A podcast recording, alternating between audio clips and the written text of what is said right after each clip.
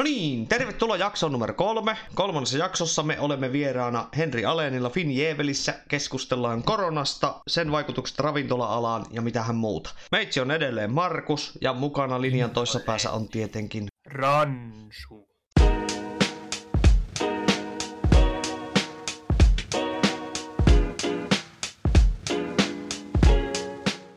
Oli mielenkiintoinen reissu kaikin puolin ja mitä muuta me osataan sanoa tästä. Eikä siinä minun puolesta, niin ei muuta kuin nautinnollista kuunteluhetkeä. Tämä kestää semmoisen hetken kun kestää ja toivottavasti herättää ajatuksia siellä linjan toisessakin päässä. Niin. Joo ja kuunnelkaa ajatuksella, minä tässä on oikeasti semmoisia tärkeitä asioita, mitä pitää ottaa huomioon.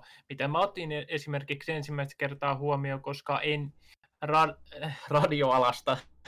Ravintola-alasta tiedä yhtään sen enempää, ja nyt sitten kun sai kuunnella itse asiantuntijalta, itse mestarilta, niin siinä avasi tosi paljon silmiä, että kannattaa kuunnella ajatuksia. Kyllä, joo, sieltä tuli kyllä semmoista settiä, että ei oikeastaan niinku osannut edes odottaa tämmöistä.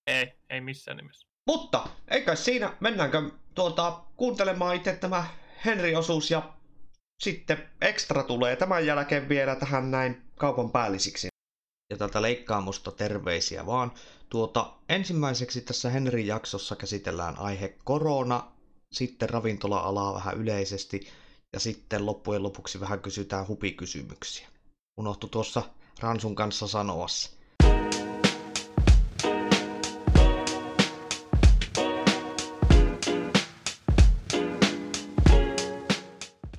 No niin, sitten päästään vakavaan aiheeseen, eli koronan vaikutus tähän ravintola-alaan. Niin me otettiin sieltä ihmisten kysymyksiä ja otetaan niitä nyt aluksi ja sitten minä kysyn henkilökohtaisesti semmoisia, mitkä minua askarruvat. Joo, ehdottomasti.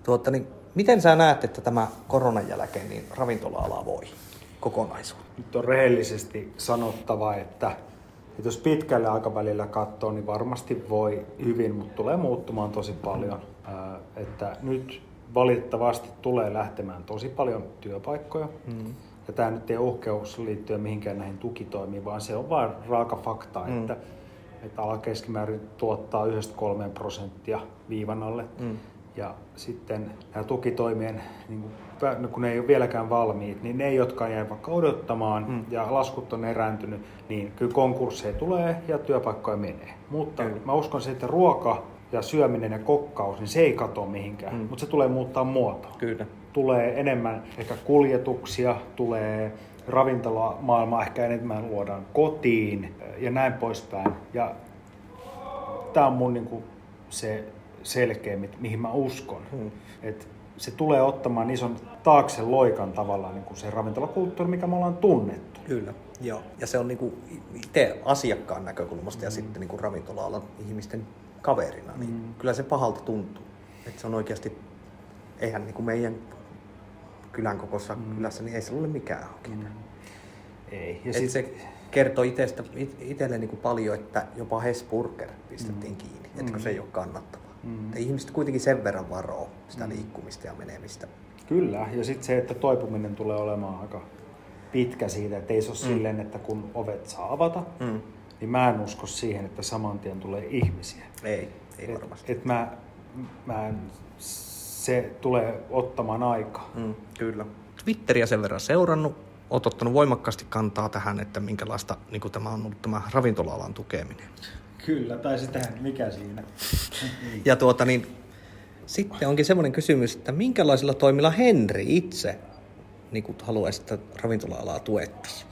Siis mun mielestä hyvin yksinkertainen juttu on tässä, mä olisin kopioinut suoraan melkein Tanskan tai Norjan mallin. Joo. Että Tanskassa kesti 2 päivää siitä, kun määrättiin suljettavaksi. Niin heillä on nytkin, jos käy katsoo nettisivuilla vaan tuet. Joo. 2 päivää, niin kaikki kiinteät kulut, jos et sä itse päässyt neuvottelemaan, niin korvattiin 100%. Joo. Palkat 75%, jos et irtisano ketään, mikä mun mielestä on kans erittävä porkkana siihen, että pitäisikö mun keksiä jotain, koska mä saan palkkatukea. Kyllä. Eli siinä on yksi motivaattori, mutta sitten se turva tavallaan siihen, että sulla ei ehdi kerääntyä hirveä määrä laskuja, koska niitä kiinteät kuluja tuetaan.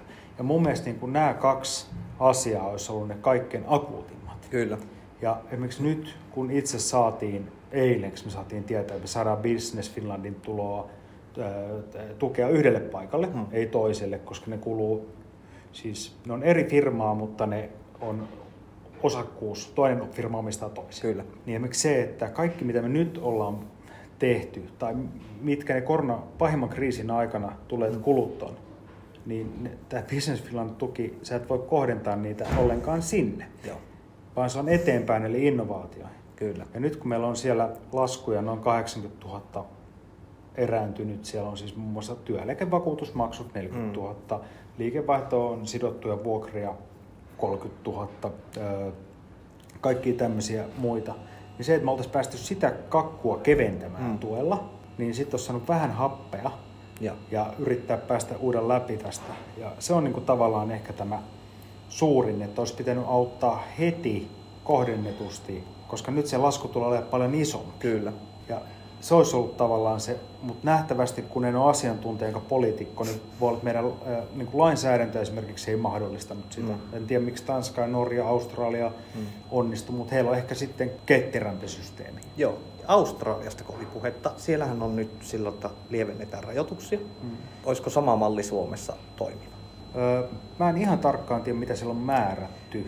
Eli se oli sillä tavalla, että ne vapautuu, ravintolat saa olla auki miten vain. Joo. Ei kuulosta normaali, Suomelta. Ei kuulosta, ei. Normaali aukiolojen niin puitteissa. Joo. Mutta sitten oli 10 asiakasta kerrallaan. Riittäisikö semmoinen määrä Suomessa pitämään ravintolaa pystyssä? 10? Niin kerrallaan. Ei. Joo. Ei millään tavalla, koska jos miettii, että meillä on tässä vaikka 204. Ja se, että tänne laittaa 10 ihmistä etsimään toisiansa tai näin, niin se pitäisi olla ehdottomasti sidottuna siihen asiakaspaikkamäärään. Kyllä. Eli sehän on pitänyt ilmoittaa vaikka rakennusvirastolla, että ravintolalla on 60 asiakaspaikkaa. Ihan 30 se ei niin kuin vielä tule kannattavaksi, jos varsinkin pitää ottaa hinnoittelussa huomioon se, että pitää ehkä hinnoitella huokeammin, että saisi jonkun paikalla. Niin ei toimisi niin kuin tasan tuolla mallilla. Et silloin on parempi pitää kiinni. Kyllä. Koska sinut tosiaan tunnetaan semmoisena idearikkaana ja sulla mylly käy tavallaan koko ajan. Välillä hyvää ja välillä huonoa. Niin epäonnistumisenkin tulee aika paljon. Miten teidän niin kuin suhtautuminen on hallitukseen? Onko se muuttunut tässä koronakriisin aikana suuntaan tai toiseen? No,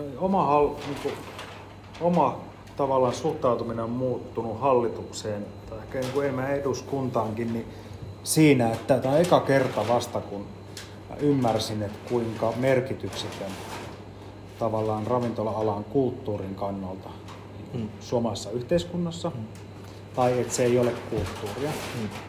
Ja se nähdään vaikka keskustelussa siitä, että kun puhutaan ravintolat kiinni, puhutaan niin juottolat, pubit, yökerhot, ruokaravintolat, lounas, kaikki on niin kuin ravintolat. Et se on niin kuin yksi pallo, kun asia ei niin kuin ole oikeasti näin. Joo, ei todellakaan. Ja se, ehkä se on ollut itselle se, niin kuin mä sanoin Tommille kollegalle tuossa, että mä en voi niinku uskoa, että mulla on olo, niinku, että ei täällä ole mitään väliä tavallaan. Niinku, että vaikka on matala palkka-ala, meilläkin ihmisillä on eka asuntolainen, niin siis kaikki, jotka täällä on töissä, niin puoliksi lomautettu, 50%, kukaan jättäisi. Ja on ensi asunnon ostajia just ennen kriisiä sun muuta. Mä olin, että onko tää näin merkityksetön tai se, mitä me ollaan niin yleensäkin yritetty tehdä, että onko mä elänyt jossain Helsingin kuplassa tai jossain. Ja sit nytkö sä vasta alat tajumaan? Joo. Mä sanon ihan oikeasti, että nyt mä alan vastaajua. Ja se on ollut mulle enemmän se niin kuin kulttuurisokki. Ei se, että onko päätökset nyt niin kuin sitä tai tätä, tai mä en edusta itse mitään puolella, mulla ei ole mitään. Mä oon aina äänestänyt vihreitä, johtuen lähinnä siksi, että mun mielestä siellä on ollut hyviä tyyppejä. Mutta mulle muuten, niin se on ollut mulle se niin kuin henkilökohtainen vähän semmoinen herääminen tai niin kuin ikävä loukkaus. Joo.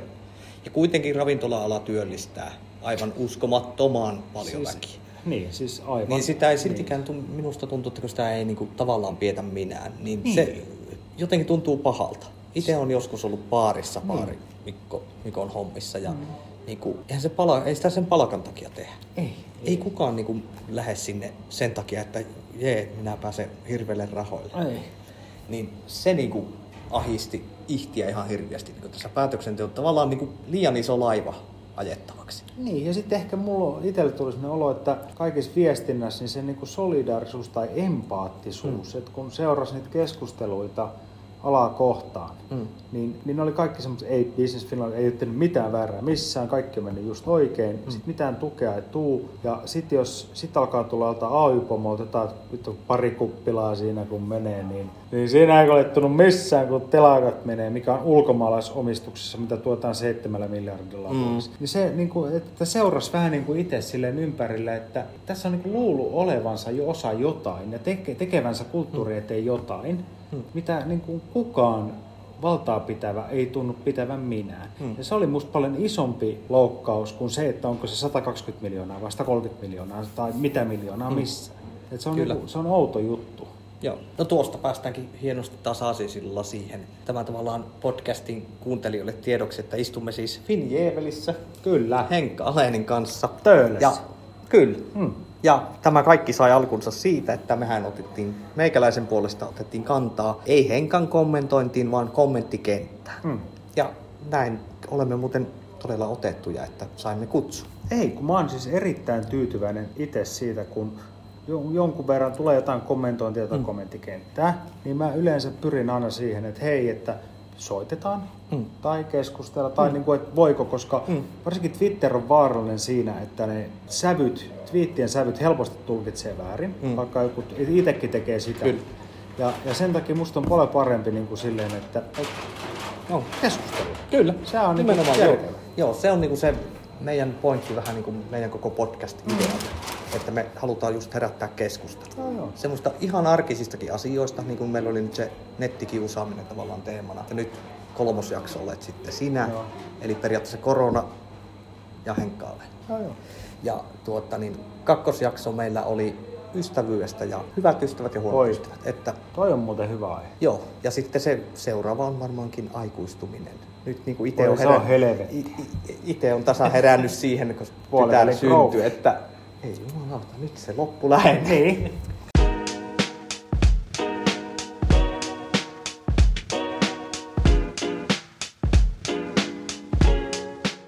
Joo, kyllä tässä on niin paljon. Mutta on se niinku tosi poikkeuksellista nähdä. Esimerkiksi Tamperehan on aivan niinku periaatteessa pystyyn puolella. Ei siellä ole juuri ketään missään. Ja niin. Joo, ei, ravintolat on kiinni ja karu. Nyt tälleen kun siis itse seurannut nyt tätä niinku tästä vasta vähän aikaa ja ruvennut tutustua sun juttuihin ja tälleen näin, niin mulle tulee aina semmoinen niinku myötätunto tästä kaikki, semmoinen stressi ja tälleen. Niin miten niinku tämmönen, miten tämän kaiken stressin tähän liittyy ja ahdistuksen pitää niinku kasassa? No se on, tää on hauska kysymys. Mulle moni soittaa kysyä, miten mä nukun tai miten mä voin tai mitä. Niin siis mä en oo 20 vuoteen ollut ensinnäkään näin pitkään tehnyt ns. Aamu, tai siis herännyt aamulla, että mennyt töihin ja kotiin. Mun vaimo ei ole nähnyt mua 12 vuoteen näin paljon, koska mä teen paljon kotoa duunia, täältä duunia. Mä tuun aamulla tänne ja teen täältä. Niin mä voin paremmin kuin pitkään aikaan sen takia, että mun vuorokausirytmi ei ole täysin sekaisin koko ajan. Kyllä. Ja sitten taas se, että kun on joku päämäärä, mikä on niin kuin lähempänä, niin silloin mulla ei ole mitään ongelmaa toimia. Kyllä. Eli jos nyt vaikka päämäärä on ollut se, että nyt tulee tämmöinen raflatki, okei, jotain pitää keksiä, mitä tehdään, keksitään, sitten toteutetaan se. Seuraava ongelma on meilläkin, vaikka mistä me saadaan autot. No yhtäkkiä firma, joka haluaa pysyä nimettömänä, niin antaa 2 BMWt meidän käyttöön. Sanoi, että älkää mainostako, he haluaa auttaa. Joo. Se on hienoa. Joo, se oli semmoinen, silloin kun ensimmäistä kertaa näin sen, niin itselle tuli semmoinen olo, että ei tässä maailmassa kaikki ole välttämättä niin pahaa.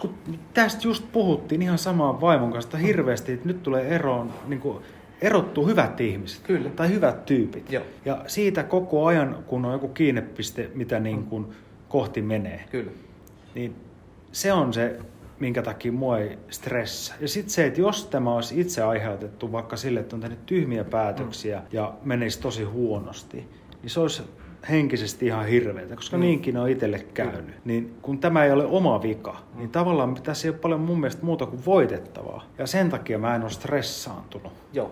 Ja se tavallaan tosiaan niinku, mitä just Twitterissä ja Instagramissa sinua seuraa, niin se niinku huokuu se, että sinä et anna periksi.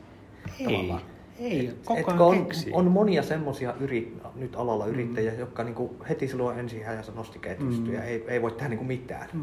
Niin tavallaan tämä on se syy, miksi ihailen nimenomaan sua. No ei tarvitse ihan, mutta jotenkin mua on se myös ehkä, että kun mä teen normaalisti keittiössä töitä näiden ihmisten kanssa, niin se, että kun joku sanoo, että missä on, silloin mä muistan, kun ravintolat oli menossa kiinni, ei ollut vielä pitänyt laittaa kiinni. Niin silloin tulee aika kova backlash semmoinen ihmiseltä, että missä on sinun vastuusi, kun silloin on ravintola vielä auki. Miksi et ole vastuuta ja vastuu.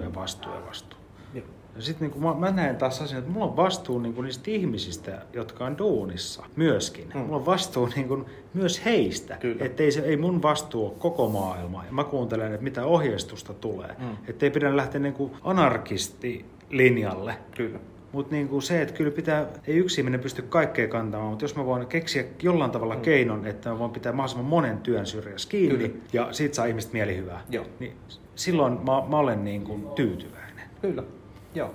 Ja se on minusta niinku hienoa, että sä otat silleen kyseenalaista tavallaan asioita tosi rohkeasti. Kyllä. Ja sitten sen huomaa kyllä siitä palautteesta, mitä sinä oot saanut, mitä on niinku itse siellä nähnyt. Niin osa ihmisistä niinku ymmärtää, haluaa tarkoituksella tietenkin vähän niinku yrittää lietsoa sulle semmoista kiukkua. Kyllä.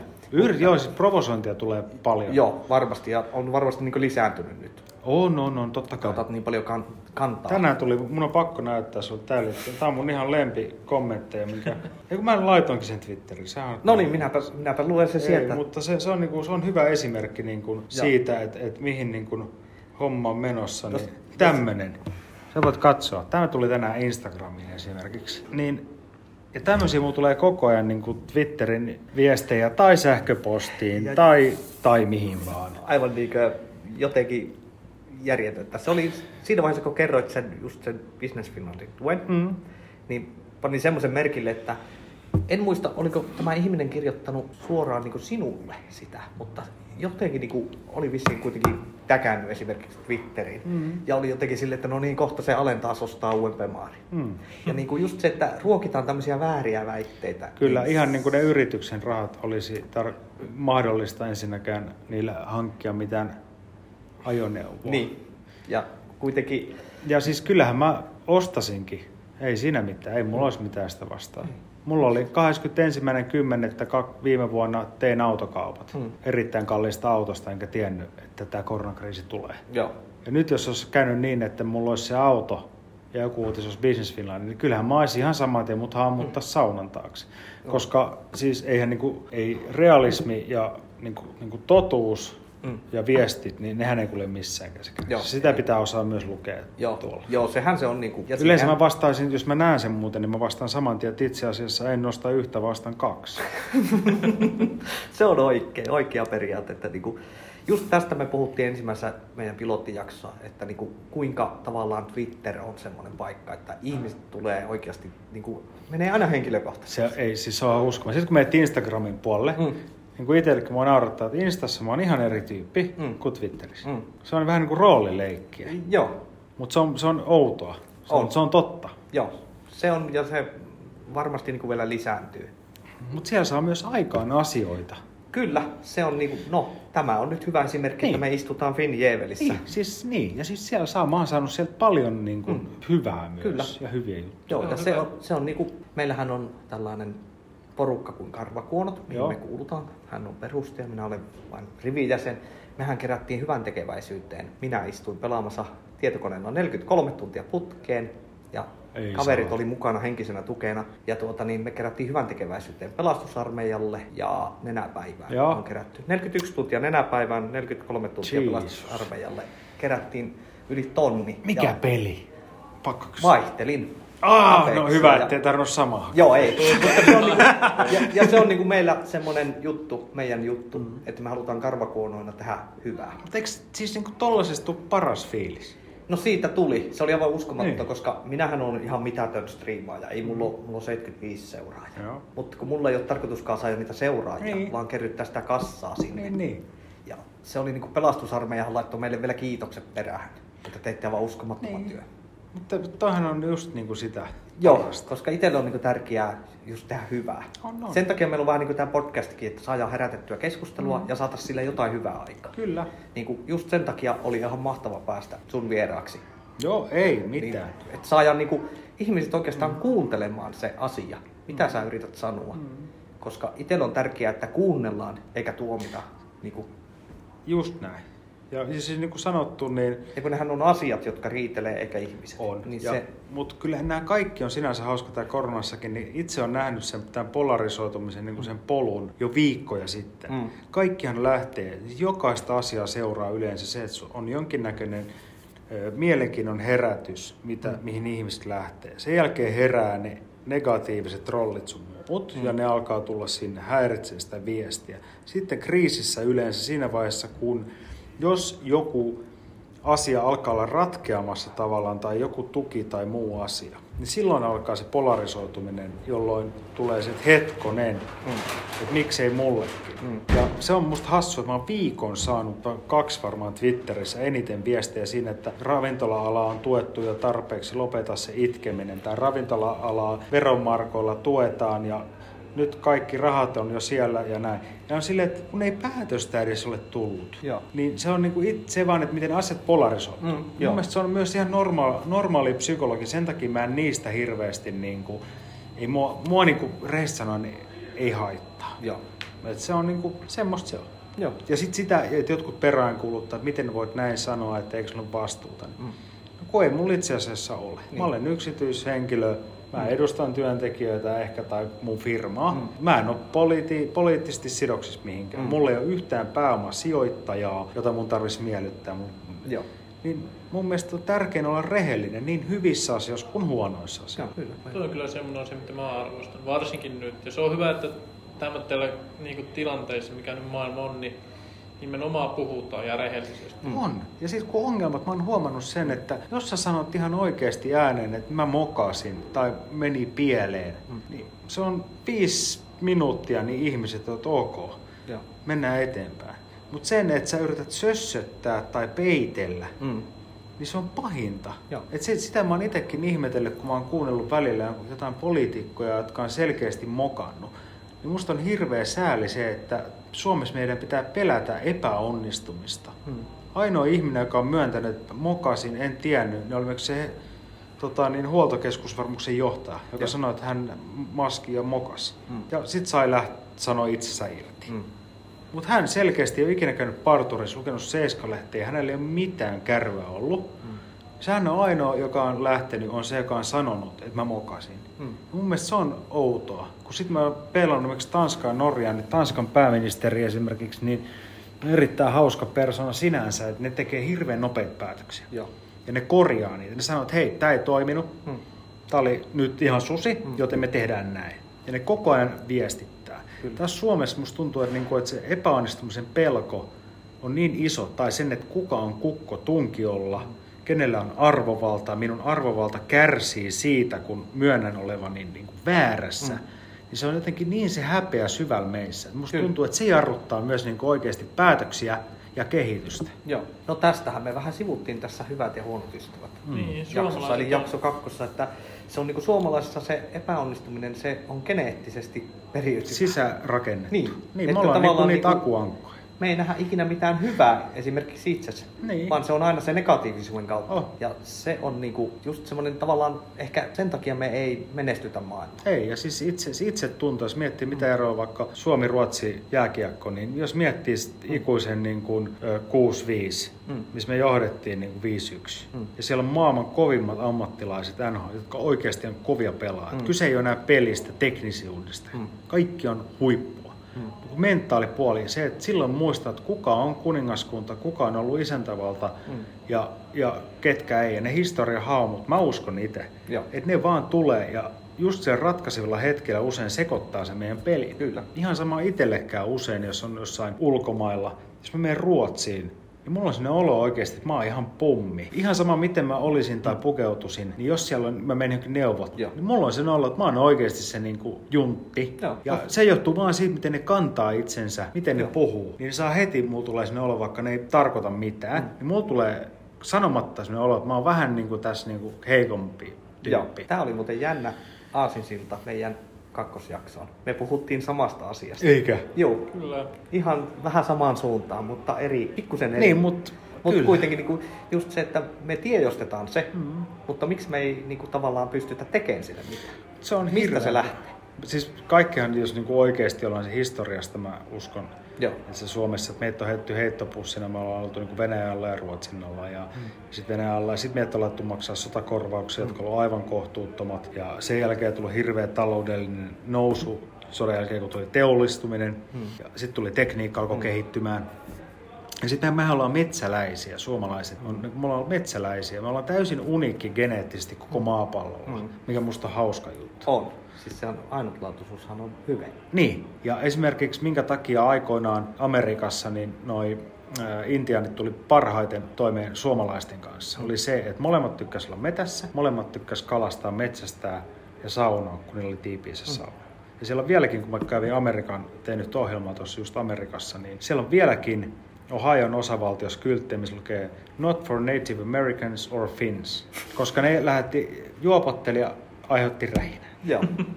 No niin. Eli me ollaan metsäläisiä, meissä on jotain shamaanihenkeä, mä veikkaan. Meissä on henkisyyttä, mikä ei vaan nykymaailmaan välttämättä istu niin täydellisesti kuin vaikka joku kiiltokuva pintaan. Kylläkin. Ja se ei tee meistä yhtään huonompi. Ei. Se on just se, että meidän pitää se vahvuus osata tuoda esiin. Niin, se on ominaisuus. Et sehän on niinku... Se on aina ollut Suomessa vähän se itsetunto.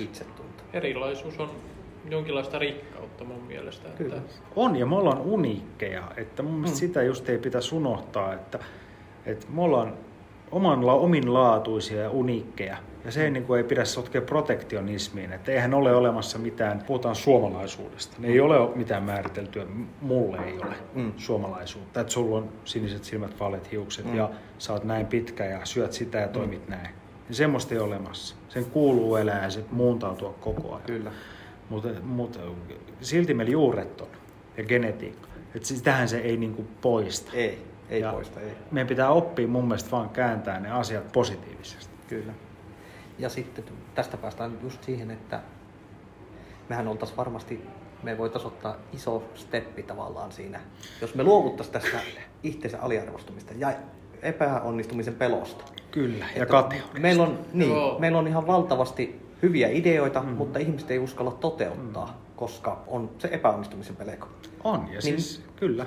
Mitenkä sitten, periaatteessa tämä taas polveilee, mutta miten sä parantaisit niin kuin tavallaan yrittäjän asemaa siinä, että jos ihminen pelkää epäonnistumista ja se ei halua lähteä yrittäjäksi? No mun mielestä pitäisi parantaa ensinnäkin sillä, että jos joku menee pieleen, niin se, että se ei olisi nöyryytys ja siinä olisi joku ulospääsy kevyempi. Esimerkiksi 90-luvun laman jälkeen, kun yrittäjä meni paljon nurin, meni toimitsijakieltoon ja lisät saa harrastaa oman alasduunia kymmeniin vuosiin, niin se on niin kuin hirveän rankka paikka, koska välttämättä kaikki ei ole vain sinusta kiinni. Kyllä. Ja tavallaan sitä epäonnistumisen pelkoa pitäisi keventää. Kyllä. Ja se on mun mielestä se niin kuin isoin juttu, että se on ihan ok, että väli menee pieleen. Ehkä epäonnistumisessa pitäisi puhua enemmän. Mä oon itse tehnyt isoja, kohtuullisoja ratkaisuja tässä ravintolamaailmassa, mitkä on mennyt ihan perseelle. Ja paras on se, että kukaan ei muista niitä. Kaikki vaan muistaa onnistumiset. Eli sitäkään ei pitäisi pelätä. Ei, joo. Minä oon ihan samaa mieltä siitä, että tavallaan yrittänyttä ei laiteta. Niin. Sanottiin ennen. En tiedä, sanooko kukaan enää tänä päivänä. Ei. Sanon tuota vielä tänä päivänä. Niin. Ja kädet pystyyn epäonnistumisen merkiksi. Että rehellisesti sanoo, kun menee pieleen. Joo. Se on niinku, itsellä on ollut nyt niinku 3 yritystä. Kaikki on ollut eri alan.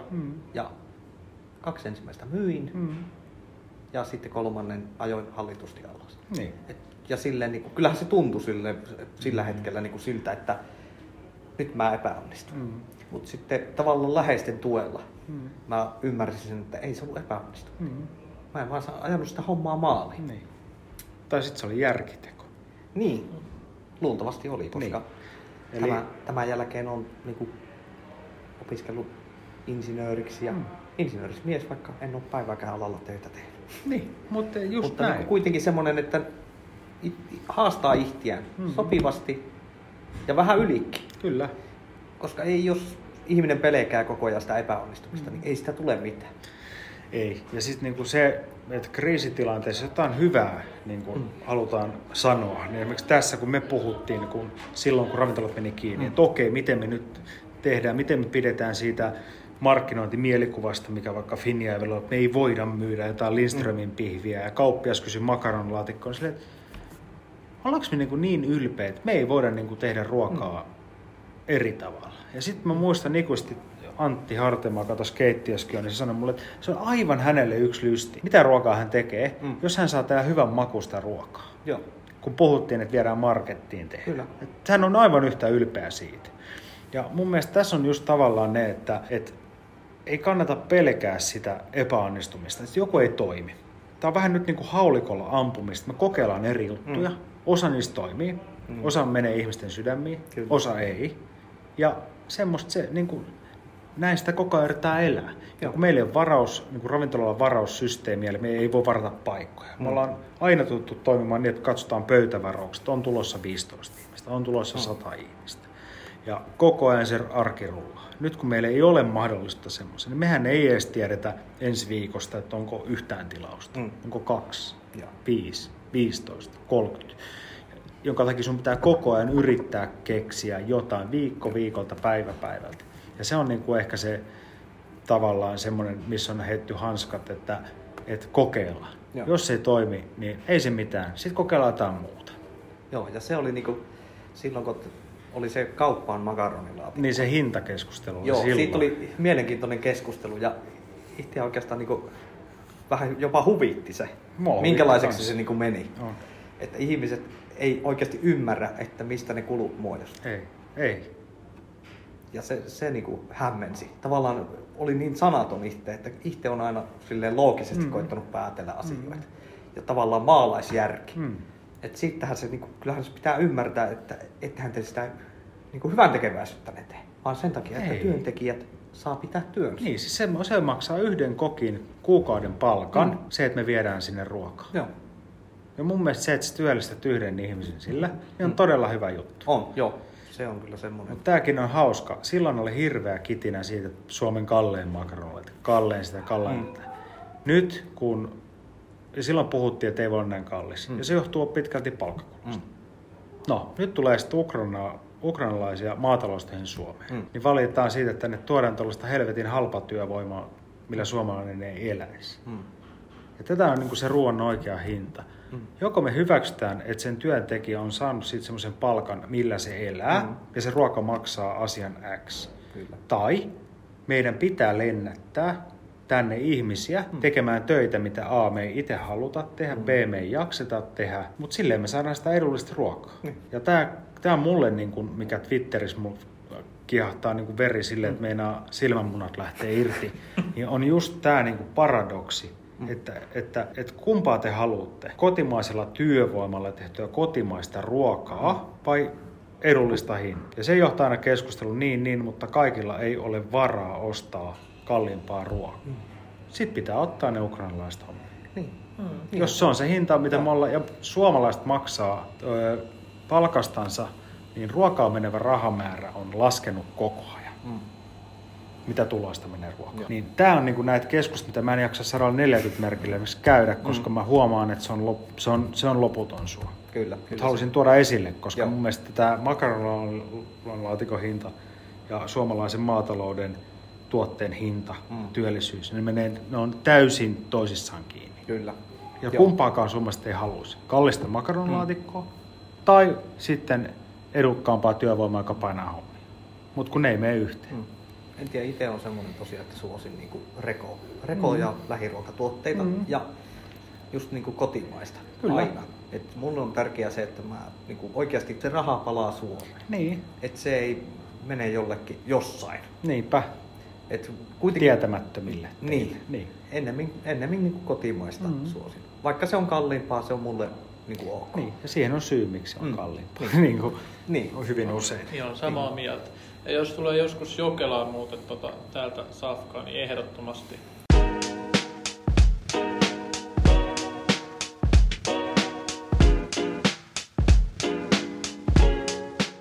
Oliko se Pohjanmaalta? Minä olen Kalajoilta. Etkä ole. Ole. Mun vaimo on Kalajoilta. Onko? Mun vaimo on Kalajoilta, hänen vanhempansa on Kalajoilta. On Kalajoen peruskoulun ja lukion rehtori oli. Mun vaimon isä ja äiti oli opus. Nyt on Pyhäjoella oli myös mökki heillä siinä. Joo. No niin. Ja Kalajoella on viettänyt varmaan. Nyt täytyy sanoa, että heti on. Nyt on Henrikin on saastunut. On tullut kuule sanifanit käyty. Kertaa lapset. Pihvituvat ja kuule siikaryset ja kaikki tuttuja paikkoja. No niin, tämähän oli mielenkiintoinen nippelitiet. Eli suomeksi mä oon todella tiukassa syynissä. Se on hyvä. Joo, se kuulostaa hyvältä. Tässä ajaa Aasisilta. Joko se ravintolabussi on homma? Ei ole vielä. Se oli kyllä hieno. Oli. Se siis aivan uskomattoman hieno. Ja jos sen jonakin päivänä hommaat, please lähetä se meille tulee rannikolle. Se olisi törkeen siisti. Mä mietin, koska festarit peruttu kesältä. Niin, mitä hemmetti? Siinä olisi lava. Niin, sitten ottaisiin paikallisia artisteja, koska artisteilta on kaikki keikat peruttu. Ja siis mä mietin vaan, että siitä olisi tullut ihan hauska juttu. Joo, se olisi niinku... Onko se hinta? Mun pitää katsoa. No niin, nyt me yllytetään. Me ollaan vähän tämmöisiä yllyttäjiä. Mun mielestä se mutta on niinku, siistiä. Joo, ja sitten tavallaan itse arvostan tosiaan niinku suomalaista ruokakulttuuria, ylipäätään ravintolaruokakulttuuria. Tykkään syödä ulkona. Vaikka meillä nyt on tietenkin tuolla leveysasteella vähän rajallisemmat vaihtoehdot. Ei silloin sinänsä. Mutta niinku, tavallaan just se, että olisihan se aika makia, jos sillä Finnjävelin bussi olisi meidän kylällä. Se on uusi tori, että tervetuloa vaan. Onko? On. Siihen hotellin eteen tuli. Oikeesti? Siis sen hotellin eteen, mistä käytiin hirveä tappelu, että kuinka korkea se saa olla aikoinaan. Tiesitkö? Joo, tiesin.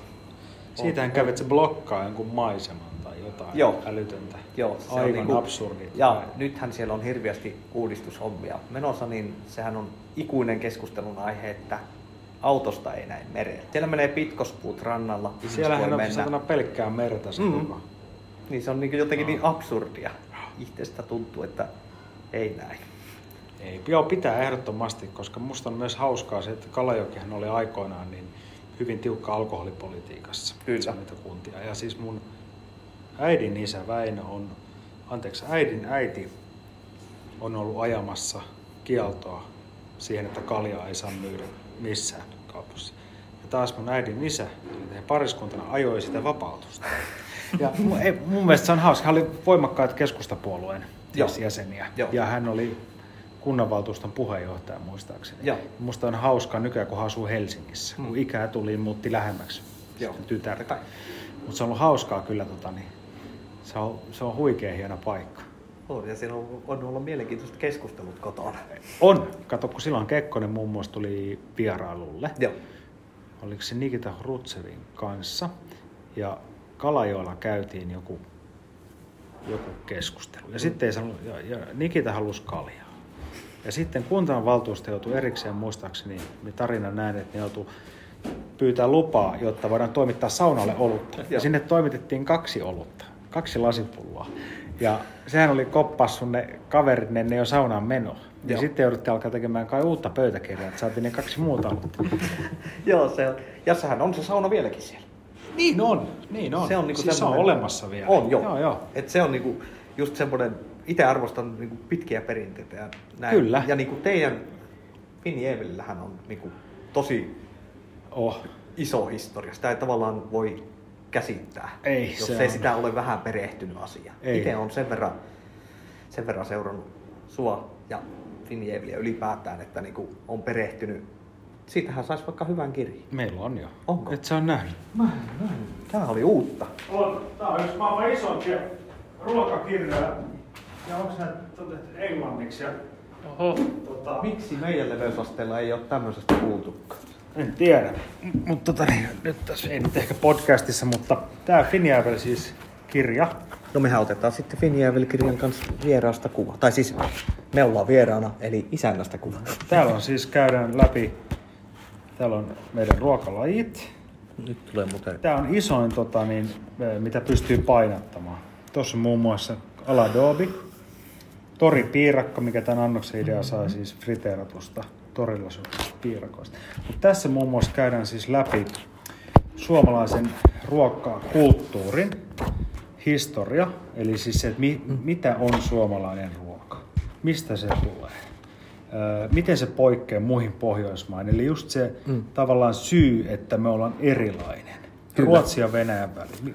Mä oon tehnyt syvää tutkimusta siis tästä aiheesta ja siis puhutaan faktasta, että nämä ei ole semmoisia mun ajatelmia, että koska olemme tässä, niin kävi näin vaan. Että siellä on hyvin jänniä juttuja, mitä opittua. Tässä on myös Finnjävelin designista, eli siis koska kaikki lasithan meillä on suupuhallettu Suomessa Riihimään vanhasta lasista.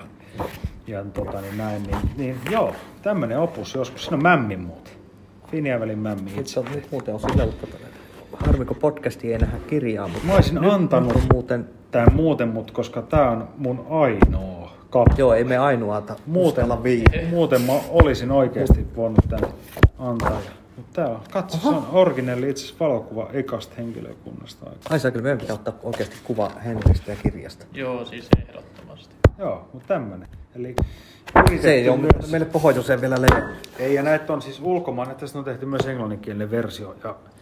Ja se on erittäin hyvin, ollaan saatu sitä meidän vieraille silloin, kun oltiin auki, niin saatu. Koska he usein kysyy sit paljon, niin sitten on silleen, että hei, tässä on opus. Joo.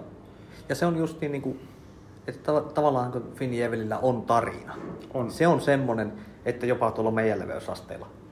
Aivan sama, kelle sä sanot Finnjäveli. No, se niin kuin tiedetään. Että se on. Kun siellä tiedetään paljon paremmin kuin Helsingissä. Jos lähdet Kehä kolmosen ulkopuolella, niin nyt jos täällä on taas stadilaisia kuuntelijat, niin älkää ottako nokkiin ne. Mutta siis se on totta, että siis suurin osa ihmisistä, jotka ymmärtää 3 sekunnissa, että mikä on idea, niin ne on kaikki on Uudenmaan ulkopuolella. Ja ne, jotka ymmärtää, ne tietää enemmän siitä ruoasta kuin me, mikä on musta parasta, koska se joku kertoo, että tiesitkö, että meidän kylällä tehtiin tämmöistä ja tämmöistä keittoa, tai Kalajoelta oleva mojakkakeitto, mitä ei enää tunne kukaan Suomessa. Mutta silti pidetään mojakkakilpailuja Jenkeissä, tiesitkö? Enpä tiedä. Mojakkafestivaalit ovat joka vuosi Amerikassa. Mojack, löydät ihan internetissä, kun Mojakka, Finland. Niin sieltä tulee, siellä on mojakkafestivaalit kaikki. Tähän pitää katsoa. Kalajokelaisten kalastajien ruoka. Joo.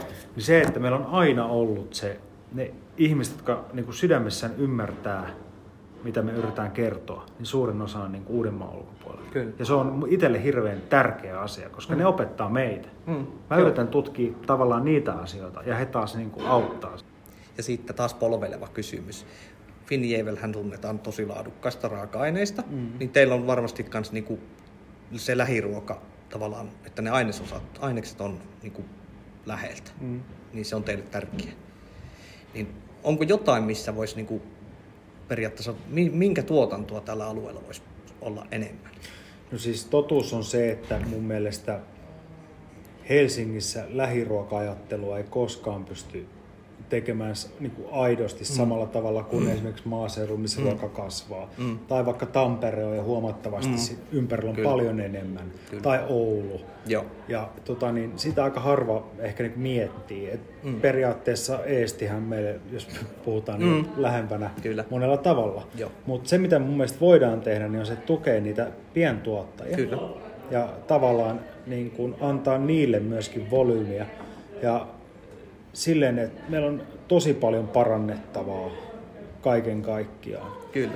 Ja se vaan yksinkertaisesti vielä kaupunkiviljely ja ruoan tulevaisuus ja kaikki tämmöinen, niin se ei ole vielä tarpeeksi kannattavaa.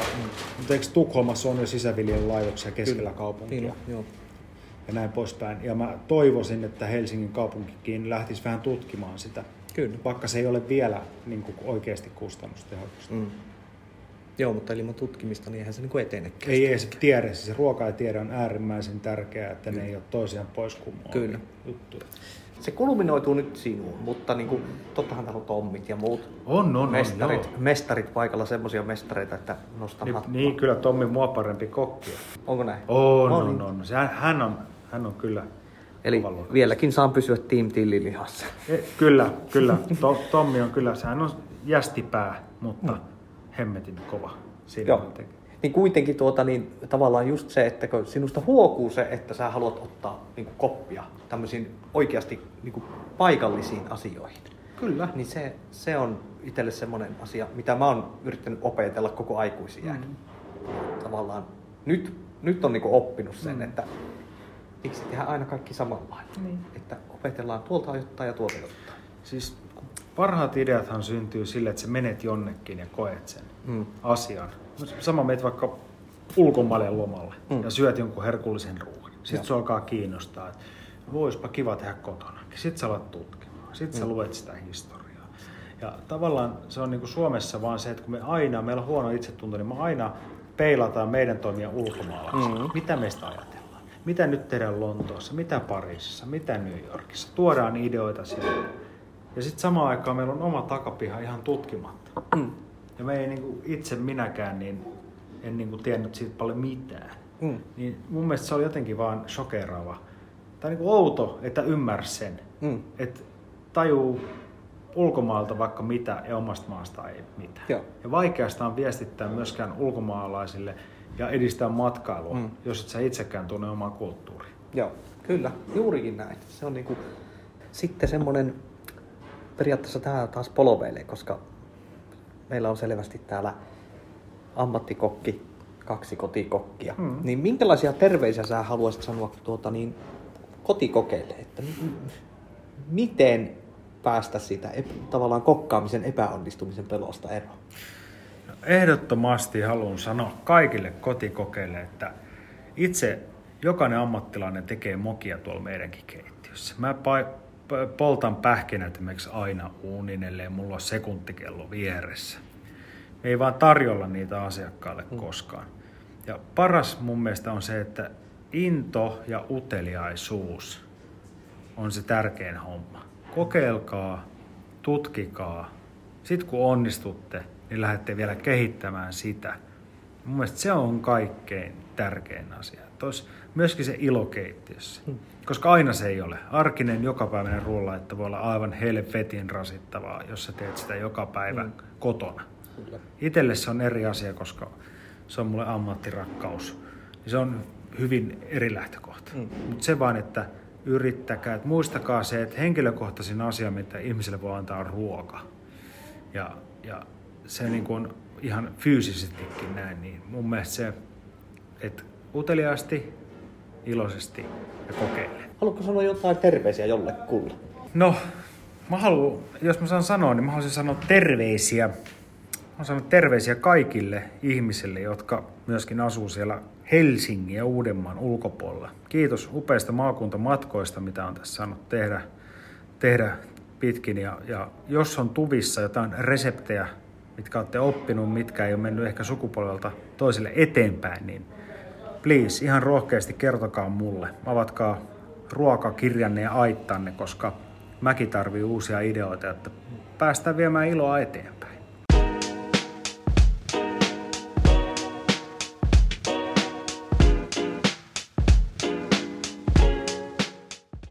No, meillä on kyllä hupikysymyksiä. Kysy vaan, ei tässä mitään. No, tää on nyt ihan tämmönen, mä en tiedä kehtaankohan mä kysyä tätä ääneen.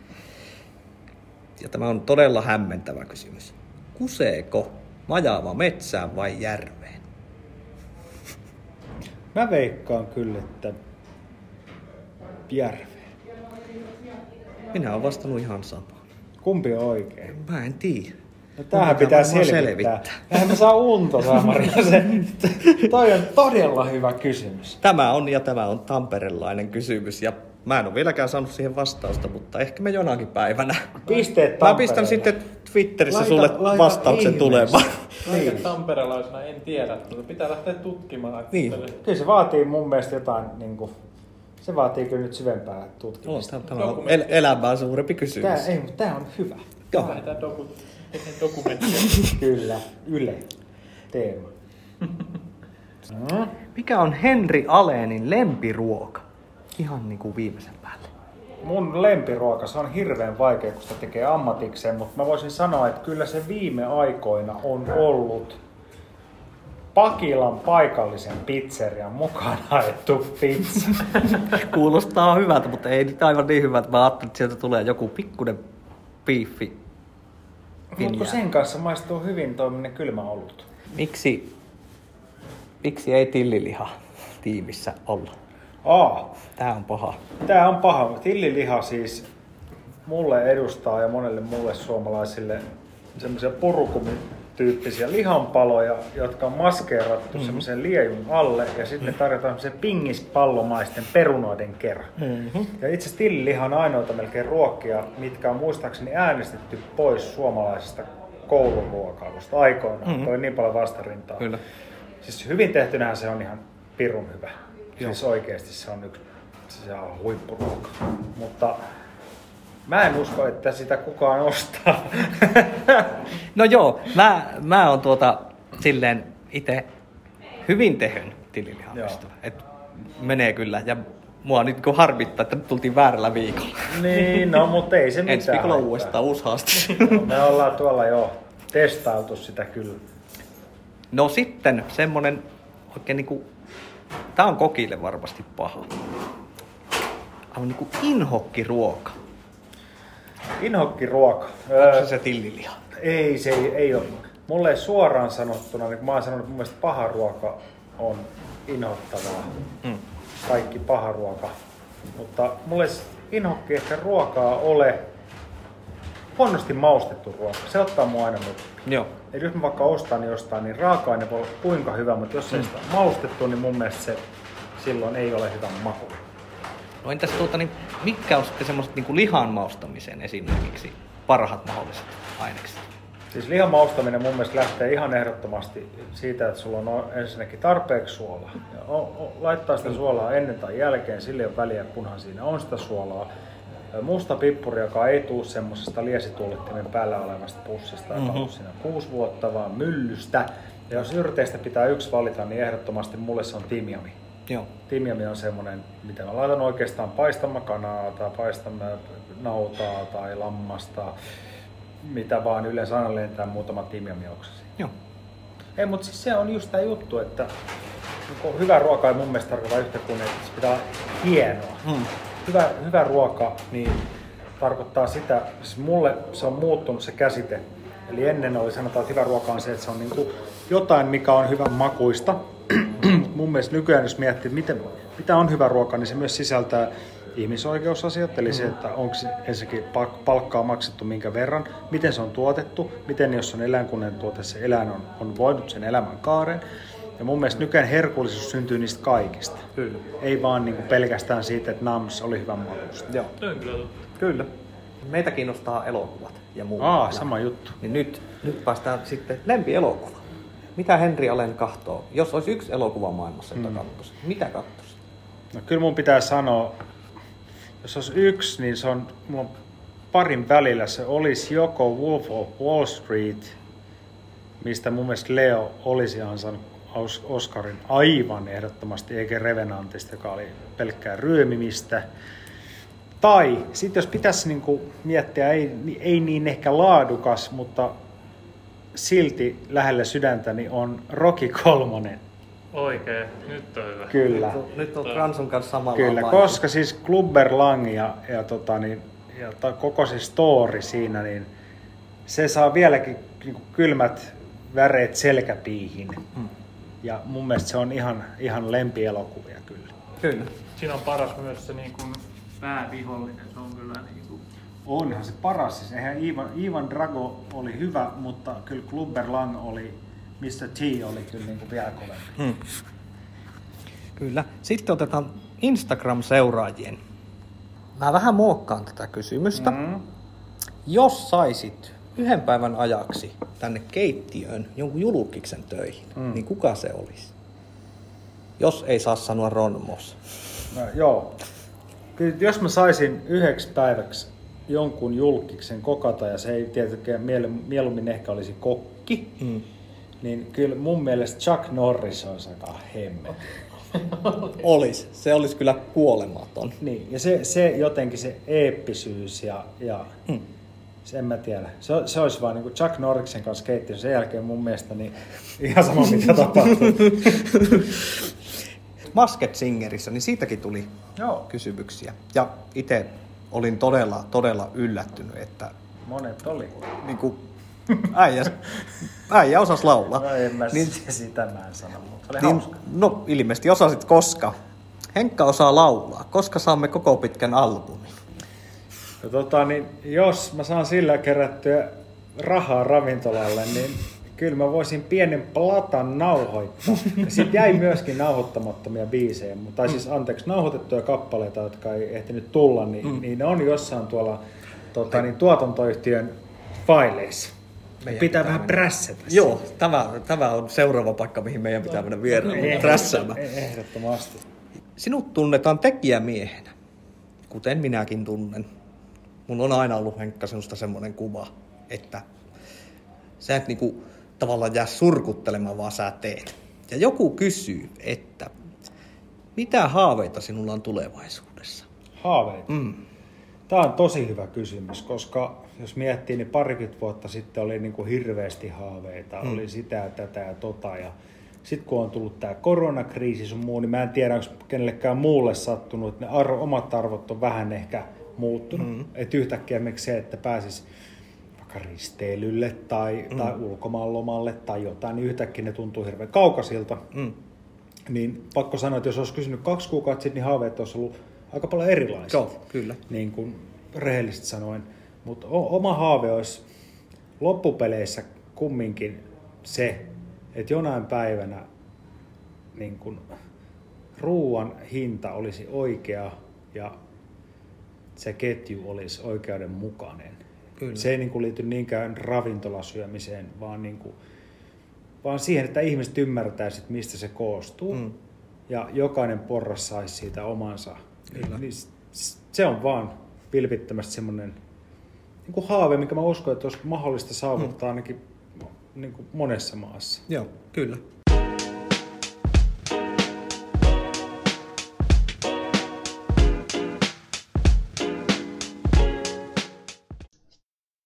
Jes, täältä leikkaamusta näin 3:30 aamuyöstä vielä terveisiä kaikille ja iso kiitos, kun kuuntelit jakson loppuun toivottavasti. Kiitos Henri Alénille, että mahdollistit meidän vierailun Finnjävelissä. Ja aivan jättimäiset tsempit tähän kesään. Toivottavasti kesä on kevättä parempi. Me on tehty Ransun kanssa tähän myös extra-jakso tähän podcastin 3. jaksoon. Käykää kuuntelemassa se. Ottakaa meidät seurantaan Twitterissä @Markuksen kanava ja @Ransupoi.